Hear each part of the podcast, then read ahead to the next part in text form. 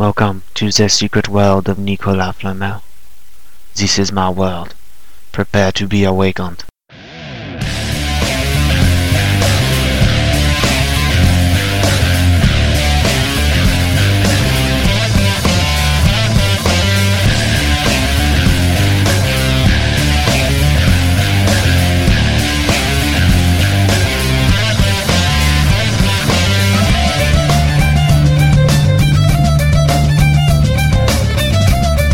This is episode 3 of Awakenings. Hi, I'm Jamie, I'm Jeff. Sean? And Chris.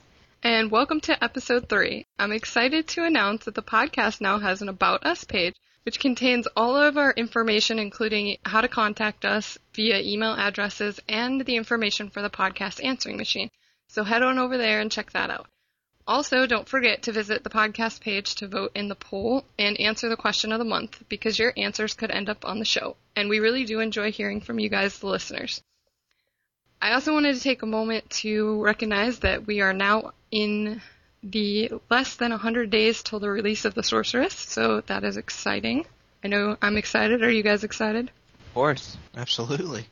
Can't wait. Yeah.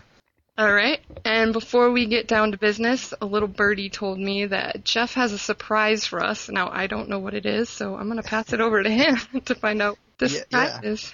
Yeah, I, I do have a little surprise. It it is little. It's uh it's not a not a real big deal. But what I thought would be cool is to add to this uh, little surprise is if we could call uh, Jules up and and get her on the podcast here. Uh, for those of you who don't know, Jules is obviously the admin and co-owner and all the stuff of uh, Flamel's Immortal Portal. So uh, let's uh, let's Yeah, Miss Sapphire on the forums. So let's call her in here and see if we can get her to talk to us. I don't know if you'll get the uh, the neat little ringing noise.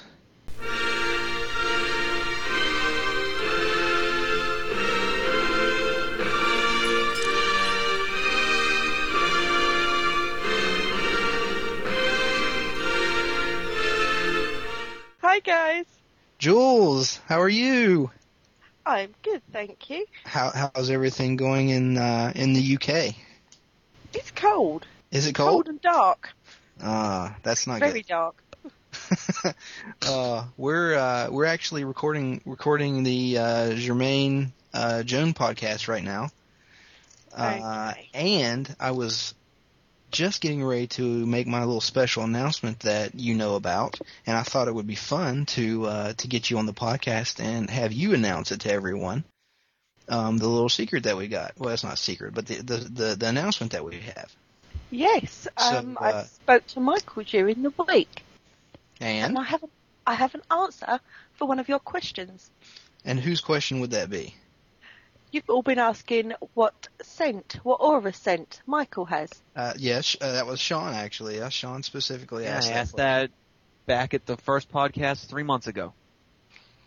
Yeah, well, I've got an answer. he's, he's keeping track. And, and what? We've got an answer? yes, we have, but since he's so eager for it, you know, I could make him wait. Oh, absolutely. You could. You could. Uh, why don't That's you make him guess? Make him guess. Give him some clues. Go then, And make have a him, guess then. Oh, with no clues? I mean, come on. That's not fair. he shares a a scent with one of the characters in the book. Is it I'll burnt let you- leaves? I'll let you think about that for a second. It, it's it's a character that he also shares something else with. I'm going to have to say oranges. Nope. well, he Yeah, shares come on. a birthday with Nicholas. Well, so then he's got to smell like mint. that wasn't a clue. You basically told him. James can edit that bit. oh, so so it's mint. Is it just mint? no, it's not just mint. So he only gets half a peanut. Oh, All uh, right, spearmint. Spe- oh, well, of course, that's the first that's the first mint that comes to mind besides peppermint, but I wouldn't think it was peppermint. No, because Peppermint's Nicholas is peppermint. Nicholas is peppermint, and Michael he couldn't be ex- he couldn't be exactly the same. So we have an exclusive reveal Exclusive. on the Awakenings podcast. yes, So now we all know what Michael smells like. he smells like Gum. he smells like spearmint. Double mint gum. Double mint gum. Mint Imperials, actually. Hey, you know what? But That's kind of you funny. Does that mean does that mean he has a twin? That means hey, that's what I was going to say. It's- That's it's funny about because the the double mint, the double mint spearmint gum is all about the twins. he has a thing for Mint Imperials, which are a sweet common here, but I know that you guys don't have them. Oh, okay. And they're they're spearmint mints. Because they're imperial. They are. Oh yeah, they're British. I think mint tastes like toothpaste. Well, no, Yeah, I wouldn't recommend the other that way though. around. I think the toothpaste tastes like mint. Maybe. Yeah, I wouldn't recommend this- a mouthful of, of toothpaste though. Now, now that this podcast has gotten incredibly out of hand, Oh yes. Uh, we we do need to move on. Jules, thank you very Yeah. much for coming on. We we appreciate it. It's lovely, lovely hearing your accent, and uh, we'll uh, we'll try to get you on on another podcast soon. Okay, that'll be lovely. Thanks. you guys have fun. Thank you. Bye. Thanks for coming. Bye bye. Bye. bye. Bye. moving on, uh, we've changed up the random quote of the day a little bit the last episode and specifically made it just for you, the listeners, to email in your, uh, your submission of what you think, who you think said the random quote. And of course, the random quote was said by Flamel. He was saying it to Josh and Sophie at when they in the Alchemyst when they were first going to meet uh, Scatty in the hallway with all the booby traps. So the first couple people that got it right were actually mods on the forum, so we're not really going to count them, even though they, they did get it right. But um, Kat Suki emailed in first with the uh, correct response. So Kat, you win, and very very good job. Uh, I thought that was a rather difficult uh, quote myself, especially if you uh, didn't have like an ebook that you can just search for it uh, because it is kind of random and out there, and the way it's worded, a lot of different people can uh, could have said it throughout the series so far. So, good job, Kat. Yay, cat. Yay. Don't sound so exciting. Yay! Now we're going to get down to some business and start talking about Germain and Joan. Um, first, we're going to look at the listener poll, and I believe that the results of that was you guys thought what was floating around inside Joan's head was gifted memories. So I think that was the one that won by far. I think it was like 62%. Um, so what do you guys think? What What do you think's floating inside Joan's head? It- you, you never can tell, you know. Once you think one thing, it, it's usually something completely different. But I don't know that we'll ever find out.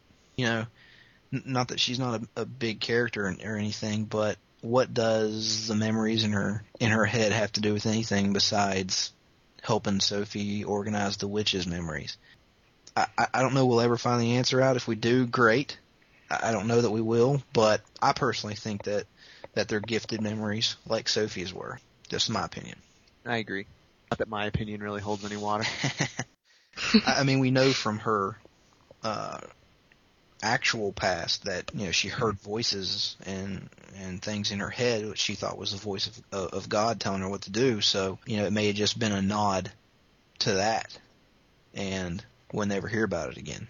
Yeah. It's definitely a possibility. I think it'll be neat if we do hear something about it, but Yeah. I, we won't hold out on it, I guess. so, okay, well, we're going to continue with some listener responses from the question of the month and I talk hope. about. We got some really long responses. People really got Yeah, uh, in, involved with this answer. Uh, yeah, absolutely, and, and we like it. I mean, you know, keep keep it coming. We want to hear your uh, your thoughts and ideas. Yes. So, we're going to talk about how did Germain get his immortality. Um, the first response was from Sean, not our not- Sean. Because we don't Um, care what he location- thinks. No. I'm, I'm going to talk for the next hour anyways. you guys might get a word Um, edgewise. Maybe. Um, so Sean is from, he said Cali, I'm assuming that's California. And his response is that Germain went to a secret city and stayed for years. Then the natives shared their recipe of immortality with him. So I'm guessing that refers to his trip to Tibet. The second response is from Megan from Ohio, and hers was short and sweet. An elder granted him immortality, which I think is a definite possibility. Probably touch on that a little later. Yeah. Yeah. The next response is from Kat from Texas, and hold your breath, Same guys. cat This is that a won long the one. uh, listener Yes. quote guess. Hey, Yes, I believe it she is. made it on here twice. Yeah, she was on the I know. She said, well, first she said, I'm enjoying the podcast that you four do. Please keep up the good work. Thank you. So we do Oh, enjoy the compliment. Thank you. Those coming too. And she's, I will not argue with that. And she says, firstly, about Dee's immortality, we do know where he'd met his master. I guess this was referring to some stuff we talked about previously. She listed a quote from the magician. It says, In a dungeon deep below the Bastille, the prison fortress, the crow goddess had taken him to the elder who granted him eternal life in return for unquestioning loyalty. And then she continues on with stuff about Germain. She said, Francis told Dora, who was his teacher, by the way, and she lists a quote, uh, he discovered the secret of immortality when he was studying with Nicholas Flamel. He told her that while traveling in Tibet, he had perfected a formula for immortality that didn't need to be renewed each month. But when she asked for a copy, he told her he'd lost it. And then she continues to say, Mr. Scott confirmed on the official forum that Francis was born in 1710, and we know he'd been a student of Nicholas Flamel. He'd known Nicholas for nearly 300 years. And she continues with some more facts. In one of the witch's memories, Sophie recalls that the witch met Francis for the first time in 1740 in London and knew immediately that he was immortal. So Francis had immortality sometime between studying with Flamel and meeting the witch at about age 30. She continues on with Dee thought Saint Germain had been killed in India when searching for the fabled lost city of Ophir, I believe is how it's pronounced. yeah. Yeah, I would. I, I, I say it of, of fear. Fear. We also know Francis found it as he remarked upon Nick and Perry having statues in the main square. Uh, I believe that was in India. He tells us he had met someone there who had told him how to use the secret knowledge of fire that he'd gleaned in quotes from Prometheus, and then uh, that the teacher is the unnamed hook-handed man who, the same man who also bumped into the Flamels nearly 600 years ago and translated some of the codex from them specifically the recipe to become immortal, and I definitely want to come back to those two quotes later. But she continues on to say, Francis couldn't have learned the secret of the Flamels because we know the recipe changes every month. He's an immortal but has no elder, so he didn't come by his immortality via a gift. I'd speculate that the mysterious hook-handed man had passed on more knowledge of fire magic to Saint Germain while in Ophir, Of fear. Ophir. Uh, legend says Ophir was along the Kopan River uh, near the Grand Trunk Road, which leads to Punjab in northwest India. Maybe we should Northwest add this India. whole thing to our uh, musing section here. I know. Yeah, really. We might email her This is an back and explanation. might email her back and ask her to uh, to write it up as an official mu- musings uh, submission. Very very good work uh, Yeah. so far. And she says, uh, Northwest India about Tibet, but I think Tibet is a red herring. I think the mysterious man taught Francis how to become immortal. She said, er, that was a mouthful of an email. Big text and apologies for that. No, no, no apologies for that. That was that was excellent work, and uh, you brought up some very good points. And we will get back, definitely get back to some of those points and quotes shortly. Um, we've got a couple more, so bear with us. Uh, Jeffrey from Seattle said uh, Saint Germain is probably immortal by making or discovering his own elixir. Then there is a whole part where the real Saint Germain supposedly had some Tibetan secret that let him be immortal. Perhaps it is the same in the books. I wasn't aware of that. No, I wasn't I'll have to- either. to look into that. Hmm. And the last listener response is Zach from Northwest Ohio, and he said, I think Saint Germain became immortal with the use of his fire.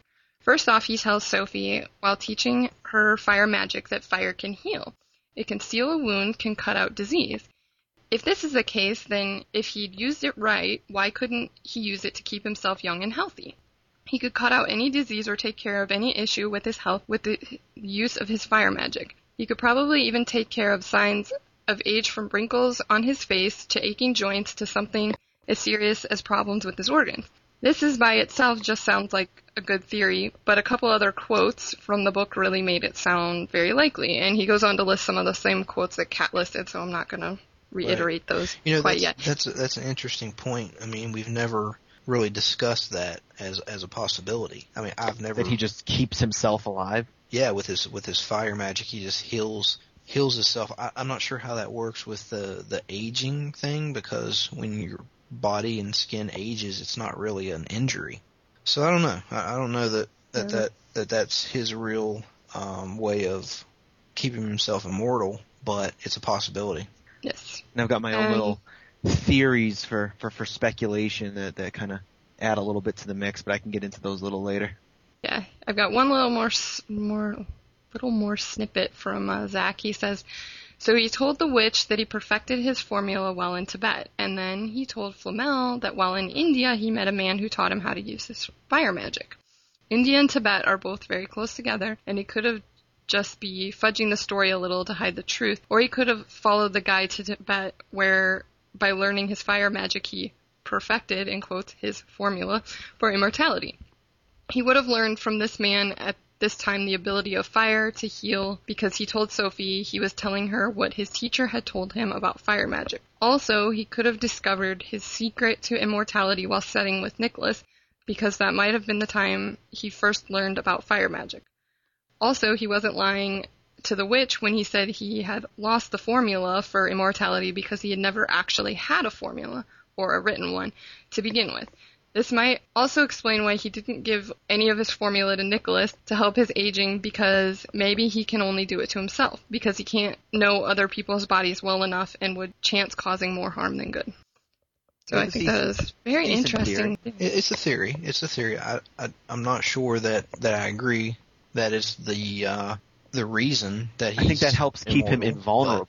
Yeah, I, I I I don't know. I I think it's going to be a little bit more detailed of how he he's immortal than just he keeps himself alive with fire because I mean he could have told Sophie about it when he gave her fire because technically if that was the way that he stays alive, you know, he could you know now make let her be immortal too because she has fire magic. Where Flamel or the other people don't have fire magic so like, like he said he may only be able to do it to himself to keep himself alive or immortal so you have I- to have the magic power of fire Although I think there's a difference though too, because like Sophie's learned some some fire magic, but what is Germain and and Scatty, right? When Scatty comes in and says, "Oh, my uncle might want it back," it's not might want knowledge about how to use fire back, but like you, you know, she said they're talking about how he stole.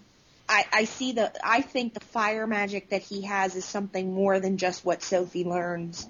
What I assume Josh will eventually learn, um, because he he's he's got something that he stole and may have to give back, and and that just seems to me bigger than just knowledge of how to use it. I actually want to talk about that um, because if you read it, the uh, the story says that anytime it says he stole the fire, it comes from Scatty. She says it twice to him. Once when there's a big conversation downstairs in Germain's house, and it's between Nicholas and Scatty, and everybody's there. And then there's another time where she interrupts him in his studio, I believe, and he says, she says, yeah, he's gonna want that back someday. But the one time that Germain talks about it, he says he gleaned it from Prometheus, and th- there was something that struck me as odd about that quote, and I went and actually looked up the word gleaned because that was what was bothering me. And the definition of the word gleaned was that he that it's acquired slowly over time. So there's a little bit of conflicting there as to well, is he lying about the fact that he stole it, or was it something that he acquired slowly over time? And I think if he's not lying, there's a possibility that he gleaned it from an elder or gleaned it from Prometheus in that maybe Prometheus is well his elder Well- and he's been studying with him. fir- first of all the thing about it is is is what comes into play is the actual aspect of the magic itself i mean he- he didn't really give i mean he he you know he touched sophie and you know made the trigger tattoo and stuff but it, there wasn't like um a transfer kind of thing occurred that could be stolen you know what i mean Yeah, like This I mean, stolen that, that's what kind of funny to me that confuses me too because like if like, like with, with Sophie getting the the the gift of of air from the witch. She didn't go in and get it. The witch gave it to her. So it, it's kind of like he. I have like maybe he tricked it out of Prometheus, or made a deal to get it.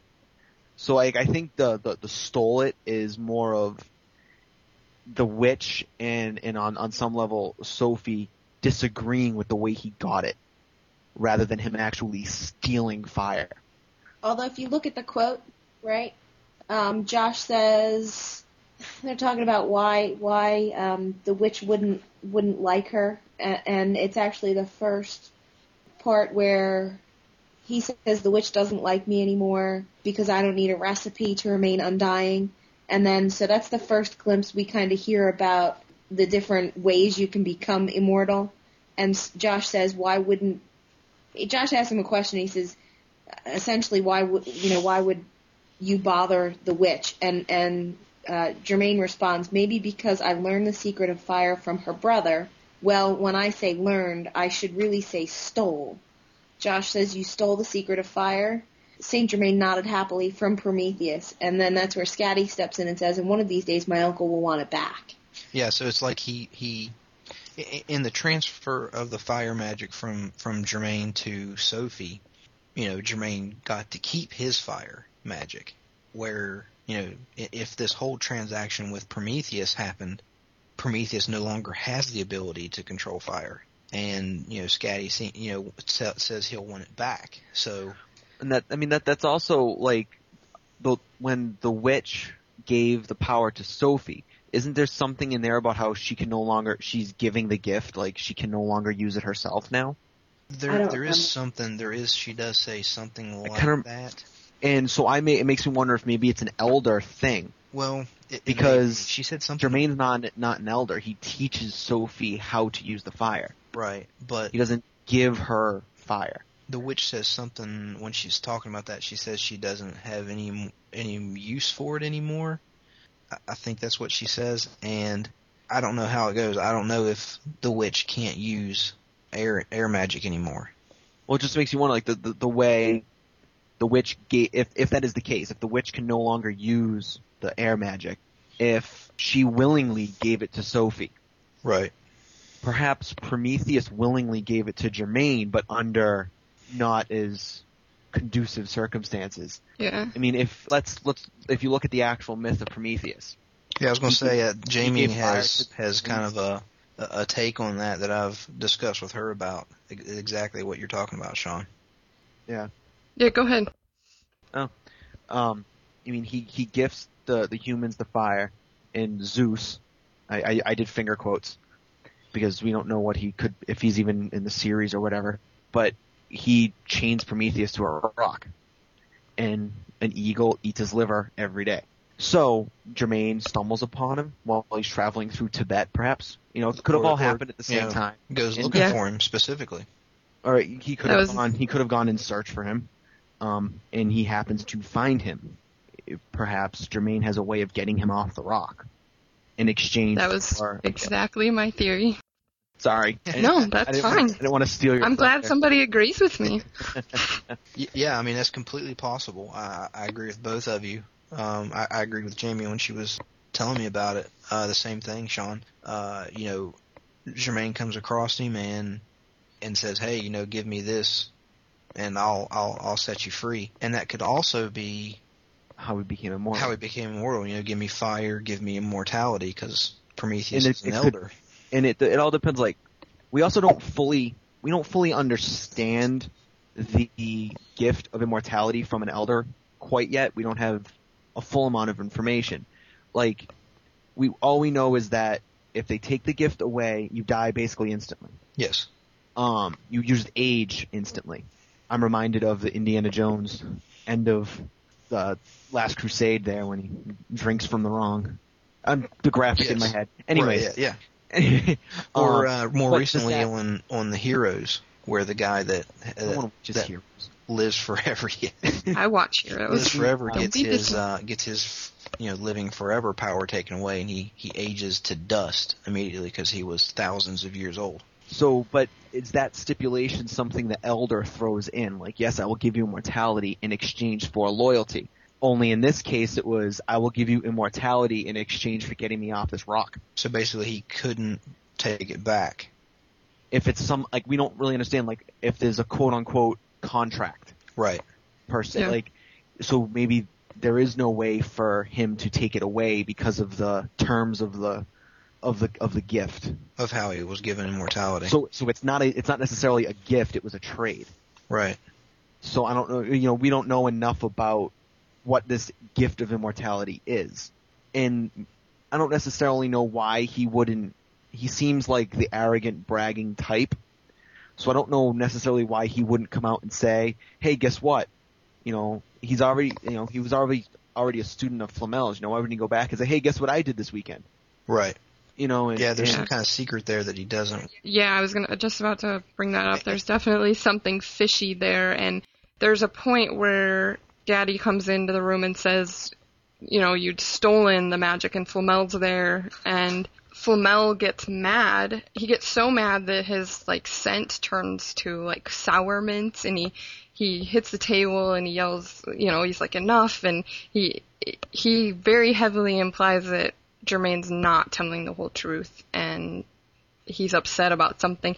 And I mean, some of that comes about with the the hook-handed man, Yeah, you know, I- information and stuff. I took but I think there's more to that conversation than Yeah. what we're seeing. Well, I took that part as he was mad about, everything. um, yeah, everything that was going on at that time, and he just did not want to dis, you know, to, to go into discussion on something else on top of everything that's going on. And he was just Especially- like, he was just like, hey, let's keep this on topic here because something And- serious is going on. in the, uh, at, at the time, you know, you don't necessarily want infighting going on either. Yeah, exactly. Um, so while while I think it's a it's a pretty good good good theory to go on that you know maybe fire wasn't stolen it was you know got him off the rock kind of thing, basing it on the the actual myth. I with the way Germain's character is, I don't see why he would lie about it. Why he would hide that. He's very arrogant. He's very proud. He brags. You- I, I just don't see why he wouldn't tell anybody about that. Well, maybe it's something that like Prometheus said something to him, like you know, if you say something about this, this is gonna, I don't know, look bad. I mean, I mean, do, Up do other until people this- still assume he's on the rock? I, I would assume, I- yeah, that's that's kind of what I'm, what I Yeah. think is that. well, I think in mythology somebody actually came and like rescued him from the rock. I think Hercules Uh-huh. is one of the guys that freed the Titans Yeah. and everything like that. Yeah. But I think it's one of those things like if somebody finds out that Prometheus gave Germain fire and gave him immortality, like what we know about immortality coming from elders to this point is that giving immortality to a human means that you're a dark elder. And maybe he, I mean, we know Prometheus has come out as a big Humani supporter. I mean, he gives fire to the humans, like, which ultimately brings about the downfall of of the elder race. Mm-hmm. yeah. So we know he's already in trouble, but Yeah. I mean, so if And somebody not found the part about that he gave- giving fire. That's not you know that's not even it. You know the witch in him gave gave fire. He showed how to harden tools Yeah. and and and combined metals, and that's what brought about iron. Mm-hmm. Well, do we really know though that if being an elder and giving a human Im- immortality does make them a dark elder? I mean, it's just that at this point, the only two immortals that we've seen Three. so far, three. Bastet had one Yes. that that died in the Shadow Realm. Oh, The okay, set, yeah, yeah, yeah. Um, but that's just what we've seen so far. I mean, we know there are elders everywhere, or or not everywhere, but but there are a lot more of them, right? Than than one might think. That's mentioned in in one of the, I don't remember which one of the books. Um, and so, how do we know that you know they just haven't run into I think it's um, also run into them? in like Espe- in that respect, um, I think it's more the reason because if you were uh, a quote, you know, you have the dark elders, you want to call them the, the, the good elders or the, the humani supporting elders, they wouldn't just kill a human.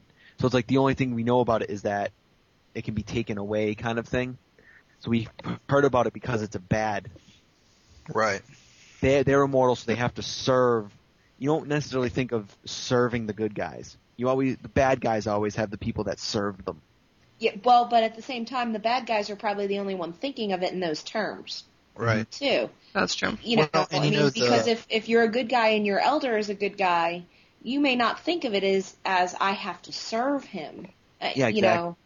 So so we I I don't know that we we do know that. I mean that's that's not to say it's not the correct thing, but I'm just I'm not sure that we do know that for for sure. Well, It's also the assumption. You know, it could be an assumption. yeah, dictating the whole difference between Dark Elder, Good Elder, whatever. The Dark Elders seem to be the ones that can't come out into the open and do their own bidding. They need someone else to do it for them because they're locked away or, or whatever. But like, let's say, like with Hecate and the Witch, you know, they are out and into normal life with human humani, and you know they don't have to have people to come to serve them to go out and do something for them. They can go do it themselves. But it it also seems like something like a dark elder giving a person immortality. They don't take that decision lightly. So I imagine if it's a situation where Prometheus gave Germain immortality, that's not like a light decision. So it's something that maybe That's why I don't think is, it is a frowned decision. upon. Like maybe it's Yeah. frowned upon. So maybe he. I mean, he's the guy's already in trouble. I mean, let's just face it, he's a troublemaker.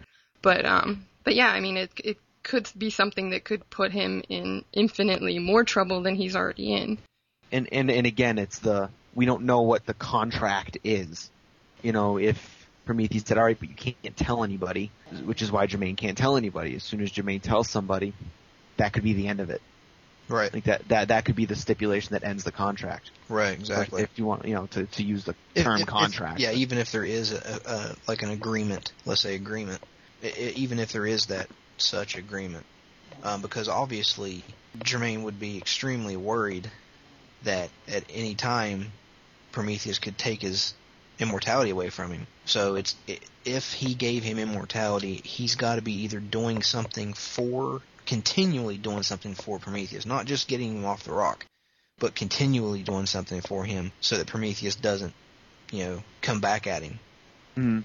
Which is why I was saying, like I said before, with the we don't know what the terms, if you can set terms, if, or if it's just okay, never mind, you're dead. Well, with my my uh, original assumption on how Germain got immortality was, and I, I kind of posed the question to Michael in the forums about if a humani is given immortality and that elder who gave the immortality is killed, the immortality is not revoked. The elder has to specifically take the immortality away from the humani. So, you know, I, being the kind of sneaky guy that I kind of assume Germain is, even though he's a good guy, he's definitely got some some uh, some hidden past there. Or we think he's a good guy at least. So yeah, from what we've seen of him, he seems to be on on at least on Flamel's side. So he could have gotten the immortality and then killed the elder that They gave it killed to the him. elder, or brought about what killed the elder. Like Mm-hmm. in the case of Prometheus, let's say he freed him from the rock, asked for immortality, asked for fire to do it, then went and ratted out that he is free. Yeah. So he was good. Yeah. So yeah. then, you know, whoever the powers that be, Zeus, quote, quote, for Sean, um, you know, says you know, he's done with it and, and kills Prometheus. And then Germain is free to have immortality. Now this also brings about the uh, kind of an, an, an interesting segue into one of my little predictions that I wanted to put out there on this podcast about Saint Germain here. I've got the prediction coming out that Germain is our necromancer. Is our Uh, title character Necromancer? Is the necromancer from book four. okay. This this is my thought. Um, And you got, you have, you have, uh, research to back this up, do you? Well, yeah, I mean, if you can go into any Google search and do a Saint Germain necromancy, and there's, Right. there's enough there where, mythologically speaking, he's known as being a necromancer. Another one, he says how the witch was his teacher. Mythologically, the witch is a necromancer. So that could be what he, she taught him. Not air magic, but necromancy. Hmm. Sure. very well could be, and then that could also lead into how he may have gotten in touch with a dead elder. I mean, we saw Dee contact Hecate. I mean, he couldn't control. I don't know that she had any power could actually do anything, but you know, maybe he got immortality and then contacted Prometheus via necromancy and learned that way, or Right. I mean, we don't know. We don't really know how powerful a necromancer can be. Right, and we really don't know how powerful a, a, a dead elder is. Obviously, Michael has said that um, ghosts or humani spirits are have no no aura, no no auric energy, no power to do anything but you know to haunt. So But they can travel. Is that- yes, is that the same for an uh, an elder's spirit like we saw of Hecate? You know, she was given given answers to Dee. Does do they have any power from that from that place? Could a dead elder have granted him immortality through necromancy? I, I you know I have no idea. Yeah, we don't know exactly, but that that is my my big prediction for this podcast. my Since my we're talking about Saint Germain. Right. My my gut feeling on that is I, I don't for for some reason I do not believe that Germain is the necromancer. I 100% agree with your research. I, I really do. I just I can't I, for some reason I don't I, I don't buy it. See, I, the other I thing don't with think it's him. with it is um, Michael posted on the forums at, at some point. It might have been I forget which thread it was in, but he said that we will learn a lot more about Saint Germain in book four. So that alone is also a bit of a. Did he say book 4 or did he say book 3? He said book four. Okay. I think he said book four. Um, Well, no, I can That that's fine. I, I, I believe you. I just for whatever reason I, I, don't think we've met the necromancer yet. In my opinion. fair enough. It's not what this podcast is about, but No, no, no. Well, if, it's, if if we're talking about you know arguing the point of Germain being it, Mhm, that's true. so So yes, I, I am arguing the point that Saint Germain is the necromancer, and and you have you do have very strong research to argue that point. I will I will give you that. All the roads are leading to him right now. which is probably why it's not him. That could could be exactly why I'm gun shy about it. Curses foiled again.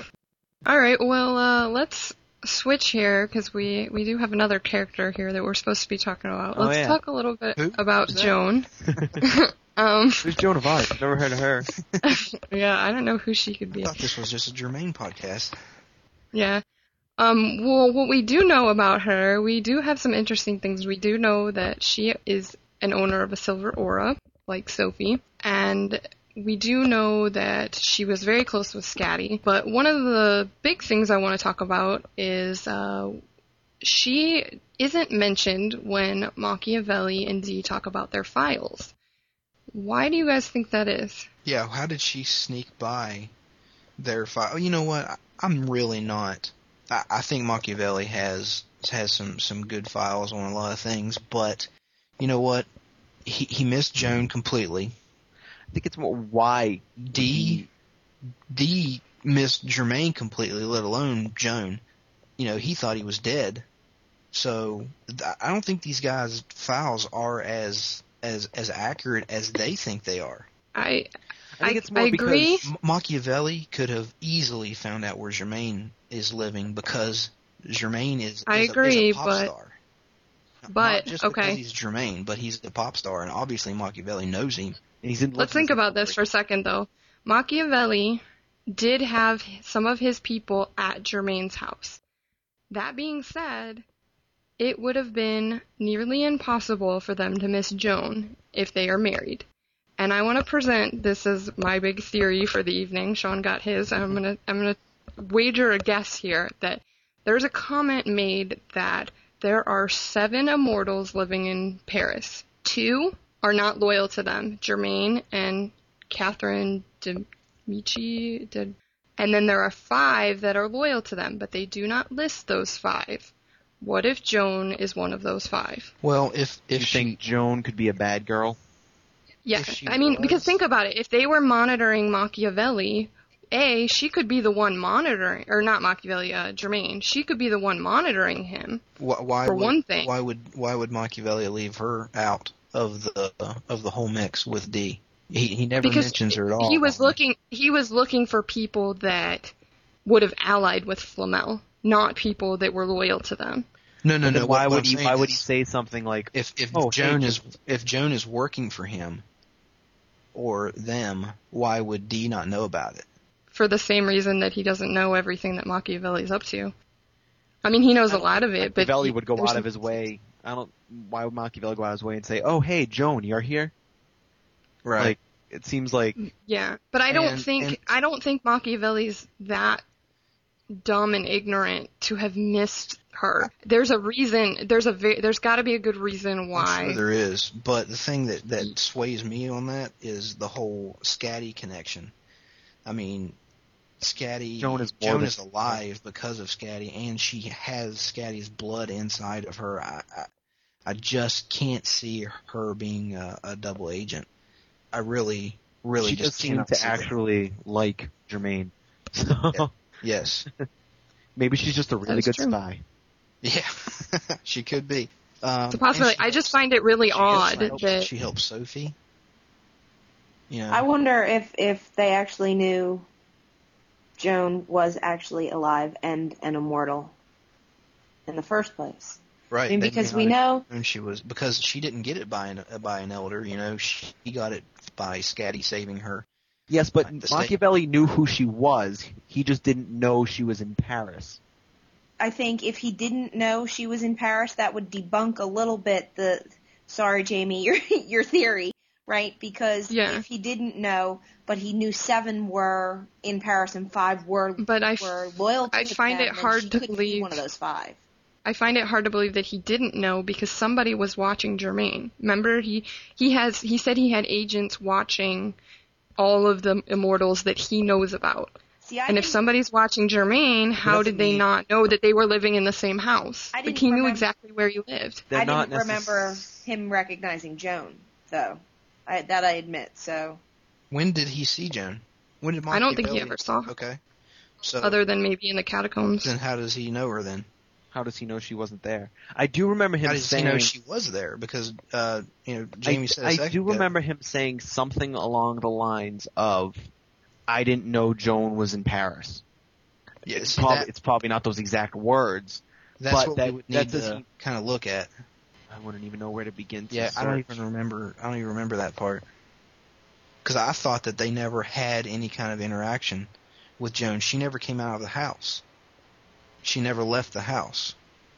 ever. That's what I mean. That's what I was saying. Is if she was always in the house and just the people that were watching Machia, um, sorry, the my people that were watching Germain, they might not have been in his house because Right. I don't. rem- eh, He didn't have servants or anything. It was just him and Joan in the home.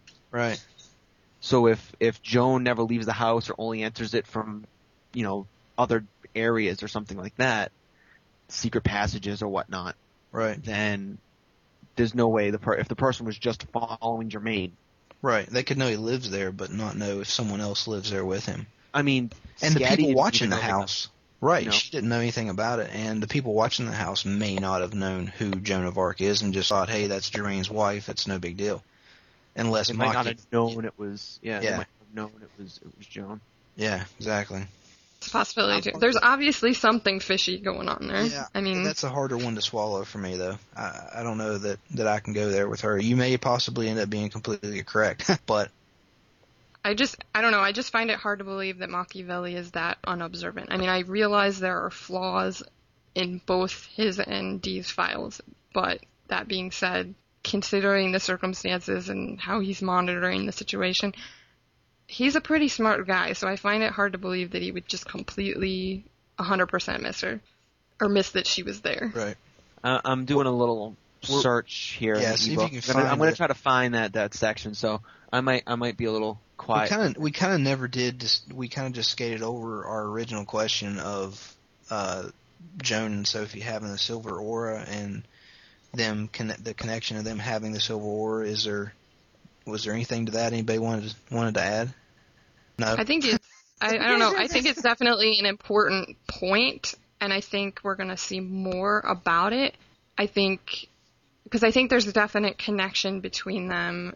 Joan makes a comment about how we're sisters, or it makes us sisters because we have both have silver They auras. both so I have think, voices in their heads. They both have silver auras. yeah, I think there's a lot of similarities between the two of them. Yeah, I think that's going to become more important. I'm just not sure what it all means yet. right. Uh, well, I'm going to be a jerk and say I think it's important, but I have no idea why.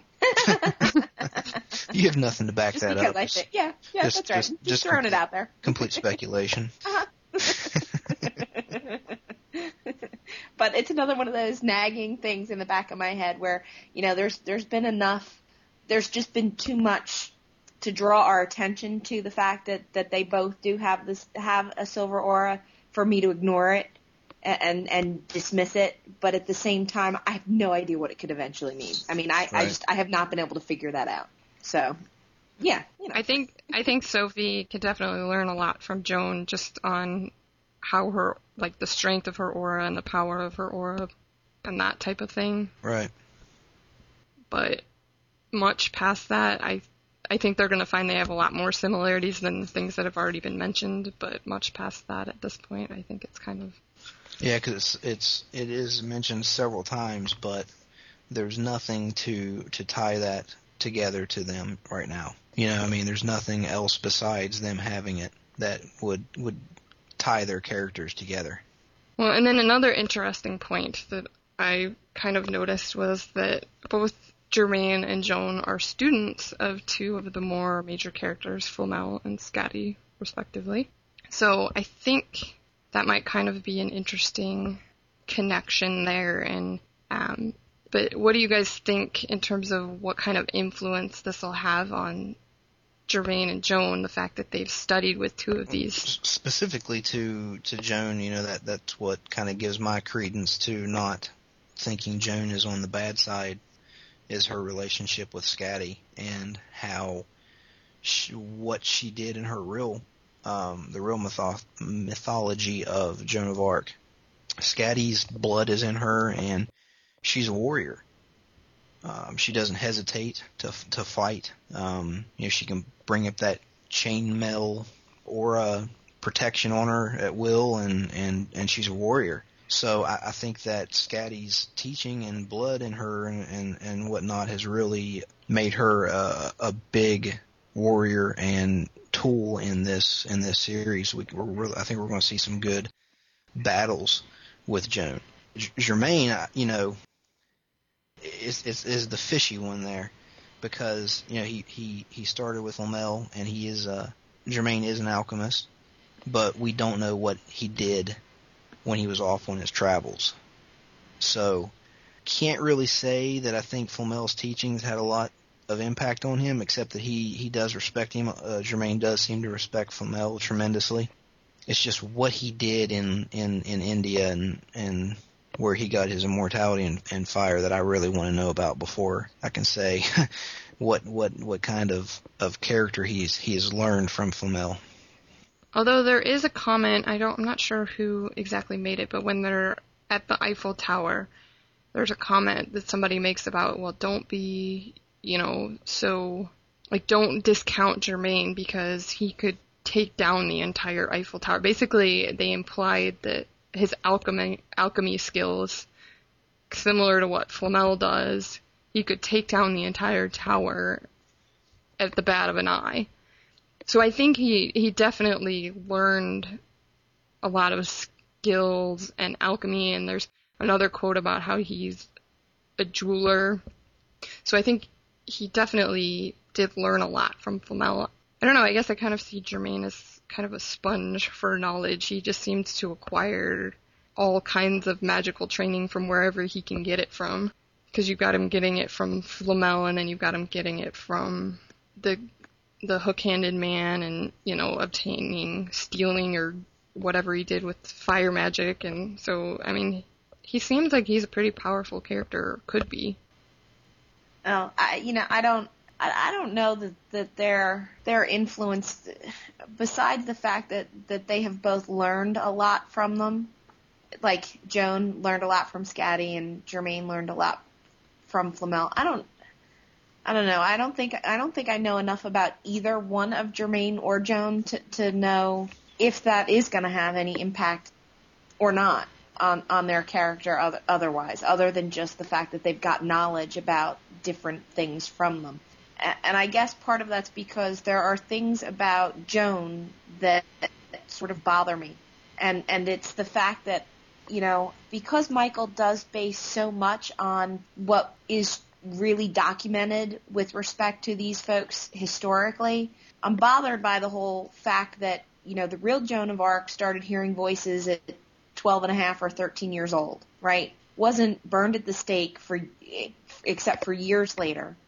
Had what even the Catholic Church acknowledges were some predictions that came true and, and fairly detailed pred- predictions as to what was going to happen with respect to like um, the fact that she'd be injured in in the one particular battle and where, but it wouldn't be mortally, and what would happen, and um, how long it would take for for um, England to fall to France, and and then she was burned at the stake, and that's where then Scatty comes in and rescues her. Well, one, why? Why did Scatty rescue her?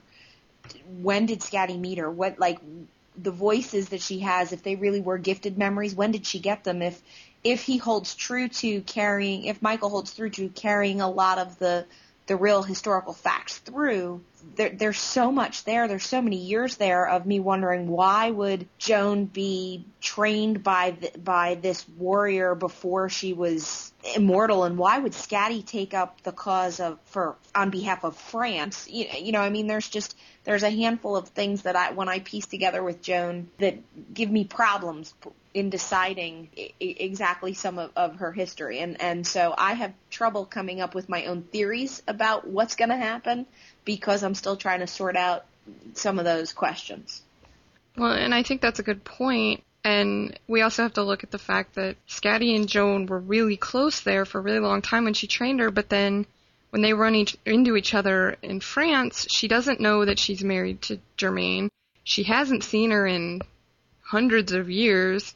Like, what happened in those several hundred years between the time that Scatty saved her life and made her immortal and the time that they meet up again in France? Right. Like, there's a lot of fishy open time there that a lot of things could have gone. Well, and also in The Alchemyst, when she mentions Joan of Arc, she says that she died and has tear is teary eyed. I believe it says when she's speaking of um, of Joan. And then I've, I've got I've got something to interrupt you guys with here. sure. The uh the whole necromancy thing we were talking about before. Uh, yeah. Dee Dee says not necess- um about how this is when the gargoyles are attacking them outside of the chapel, Uh huh. and Machiavelli and Dee are up on the roof, and Machiavelli gets shot with the arrow, so he can't control his uh, creatures anymore. Uh, Machiavelli says the boy and girl we need them alive. Dee says not necessarily. I am a necromancer. I can reanimate their corpses. Right. So a reanimated person is different than a ghost or or something of that nature. Right. So he's he. So obviously they would still have their power and he would be able to control them at that point. You think they so going still- back to okay. the to the Germain being able to reanimate an elder's corpse and control it to do what his bidding. But I'm I'm still trying to find the whole Ma- uh, Machiavelli knowing about Joan thing. But anyway. Well, and since since he since Sean's going to go back to looking and and not paying attention to the rest of us, um, I'm going to actually while, while he was doing that, I pulled I I found in the Alchemyst the the part I think Jamie that you were talking about. Um, when Scatty in The Alchemyst mentions Joan, she doesn't Yeah, say I Joan. Oh, that was. Jeff. She doesn't. Jeff said it. Okay, what whatever. One one of you guys. You know. um, Oh, we're just people now. I get it. yeah. We're, we're whatever you guys. Again, what time is it?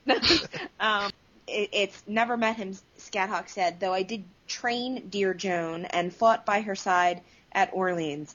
I told her not to go to Paris. She added very softly, pain in her eyes. And so, okay, she doesn't say she's dead, and you could say pain in her eyes because, I mean, let's face it, having to save her from burnt, being burnt at the stake and then eventually having to, you know, turn her into essentially a vampire and a mortal human if that's not necessarily what Joan wanted, or even if it was. I can't imagine that was a very pleasant time, you know. And so that could be the reason, just in jet for for the pain in her eyes. But she doesn't she doesn't say she was dead. Yeah, exactly. I I just jumped to that as well as as Sean interjected there. I took it as that when I when I read The Alchemyst. I took it as that she was talking about when Joan was was burned at the stake. Obviously, we find out later that Scatty saved her at that point. But still, with the pain in her eyes, what else could she be inflicting? Infl- in could she be inflicting with that? Although you know what I just found too. Mhm. So actually we're, we're wrong because I didn't read the whole paragraph. It says uh, after because they also remember Oh. that same exchange we're talking about King Tut. Yes. And so Josh says, I just realized that both of those people, Joan of Arc and Tutankhamun, died young. Very young, Josh said, sobering, recalling his history. They both ti- died when they were 19. Yes, they did, didn't they? Scatty agreed, turning away to look at Nicholas Flamel and the goddess with three faces. Yeah, that's one of those things that Michael kind of could throw in there to say, you know, she says, yes, they did, didn't they, with a question mark, and then she turns and walks away. Yeah. Uh, you know, she's obviously leading them down a, a, the wrong direction, the wrong line of thinking at that point. Right. Well, and and you know who knows why she's not saying to them. That But given what's going on though, too, at the moment they're having that conversation, could very well be why. Well, I'm not going to go and blow you know everything you know about about history just yet until you know King Tut and, and Joan of Arc aren't aren't in fact dead. I mean, right. you know there could be some of that too, because they're both going through an awful lot at this point. Right. So, but um, so, but anyway. It's very interesting. All right, well, I think we should move on to uh, Jeff's I random really quote see- unless he's found it. I, I can't seem to find anything where it says anything about how Machiavelli didn't know. Well, she maybe was we either can either way that he didn't know or did know because they never they do they ever even acknowledge that she's there Dee or Machiavelli See, I don't remember that. I don't remember them acknowledging it. I didn't either yeah, I don't either. you know, I mean, she. We know that the I- I Desir don't know who she right. is um, because they ask her and when she responds and says, "I'm Joan of Arc." They they say, "We well, never heard of you." um, Yes. But I don't I don't remember them. I don't remember there ever being that confrontation between them to to get that Mm. to happen. Right I don't know. Then it may you I know remember maybe someone saying can- they didn't know someone was somewhere. Well, well, why don't we do this? Why don't we pose it to the listeners? If you guys can find this in the book, you'll get a mention on the podcast. Let us know the page number and the quote, and uh, we'll we'll give you a shout out on the podcast. That's an excellent idea. All right, and um, I guess we'll pass it on to Jeff and let him do his random quote of the day. random quote of the day time okay guys I have basically through this whole uh, recording been trying to find my random quote of the day and Glad to see you're prepared. Yeah, well, it's one of those things where you you go to sit down and go to look at your notes and realize you haven't done it yet. so I have found what I think to be a, a pretty decent one. I don't think it's going to be as hard to find as the one last month was, but uh, again, this is for the listeners to. Uh, to email in, and whoever emails in first uh, and is correct will get mentioned on the next show. And You're just taking the fun away from us again. I am, you know. I, you guys are too good. You, you, you'll you'll bang it out first time. you just so. think we cheat. That's why you won't let us do it anymore. Hey, now I didn't say that. I, I may have implied that. it was implied. Anyways, All right, this quote is very short. It's only four words, and uh, let's see if anybody can can find it. No fear, no panic, and that's it.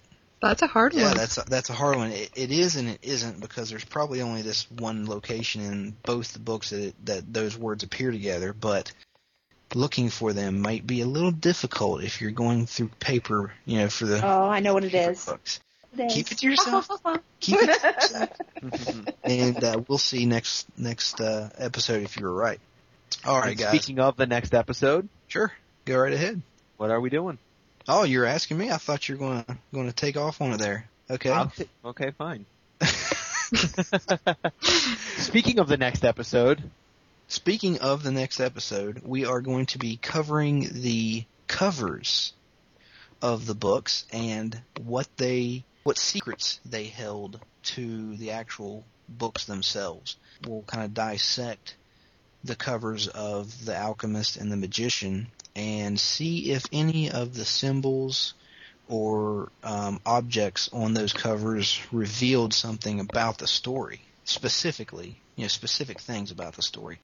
And then we'll go to the sorcerer's cover and try to see if we can make any predictions from the cover itself, which will be good because we're planning, actually planning a predictions episode, uh, which will be coming out right before the Sorceress release and you'll get to hear what all of our thoughts are of, of what's actually going to happen in the sorceress.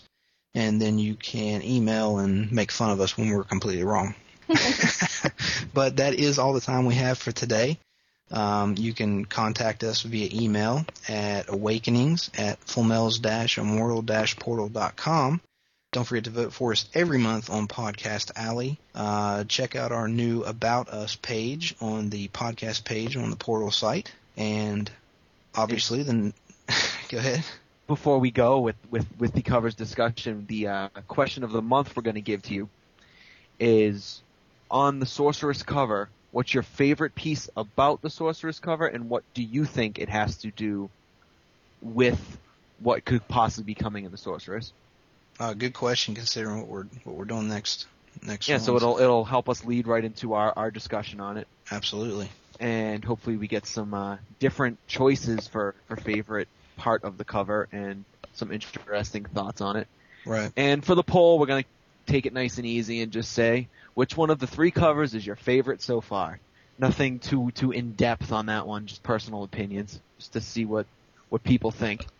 That's that for the uh, next month Great. March. Great. Thanks for uh, giving us that, Sean. Um, I do have another little bit of, of information I want to throw in here right now. Obviously, this podcast is coming out in February, and February happens to hold the birthday of one of our hosts. Really now? Now, yes, it does. Now, who I know, I- do you it's not think me. that could be? I think I'm gonna go crawl in a hole now. Oh, I think it's Jamie. It is. It is Jamie's birthday. Um, what are you going to be turning, Jamie? 12? 13?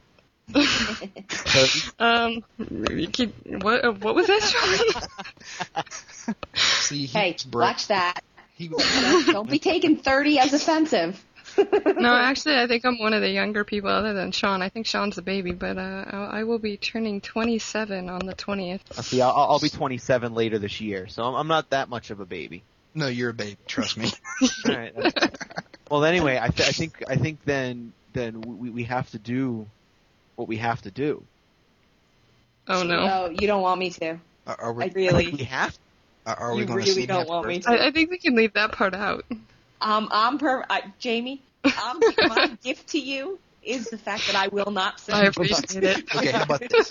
How about this? See, that's but. I will say happy birthday. Everybody that's listening, flood Jamie's PM box or her email Oh, please don't flood my PM box. It's already flooded.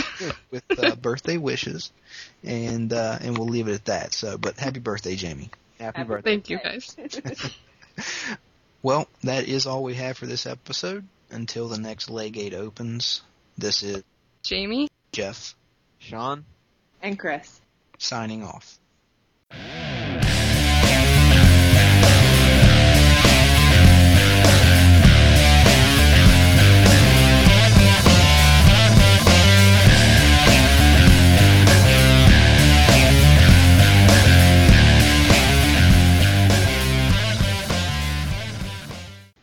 And welcome to episode three. Um, today we are going to. Okay, I totally need to start over. Fail. Alright. Fission mailed. exactly. Well, it shouldn't be hard for some of us to play dumb. I won't name names. Jamie. Thanks, Sean. And I totally cannot do this right now. Okay. that, that was terrible. That I know, that it was terrible. That was so horrible. CC is a terrible introduction. Alright, so I must be insane because you guys are telling me no ringing sound. Yeah. Well, I hear it. Jules, are you there, Jules? She's just healing the voices in her no, head. it's still it's still ringing. So she. No, I mean I hear the ringing. Do you really? I think it's just in your I head. do. That's It's gotta- what I said. It just crazy. It's got to be in your head. We're nine minutes into recording and I already have an editing nightmare. Yes. I think she's gonna break. I think we broke Chris. I think she broke herself. Jules. I'll just bring myself in then, shall I? There she is. um, I'll do like I'll say ring ring, and then you can say hello, and then Jamie can cut my ring ring part out. Okay. All right, Or not. or not. okay, so we're uh, we're gonna call Jules here to uh, get this little surprise announcement that we've got, uh, and I'm calling her right now. Ring ring. I'm busy. you are so bad. Brat. You keep killing Jamie. You're making it so difficult. It's I really fun to cut. Bye. Hi. and we'll and we'll cut there and fake hang up. Click. Again. again. Jamie's going to be editing for about three weeks.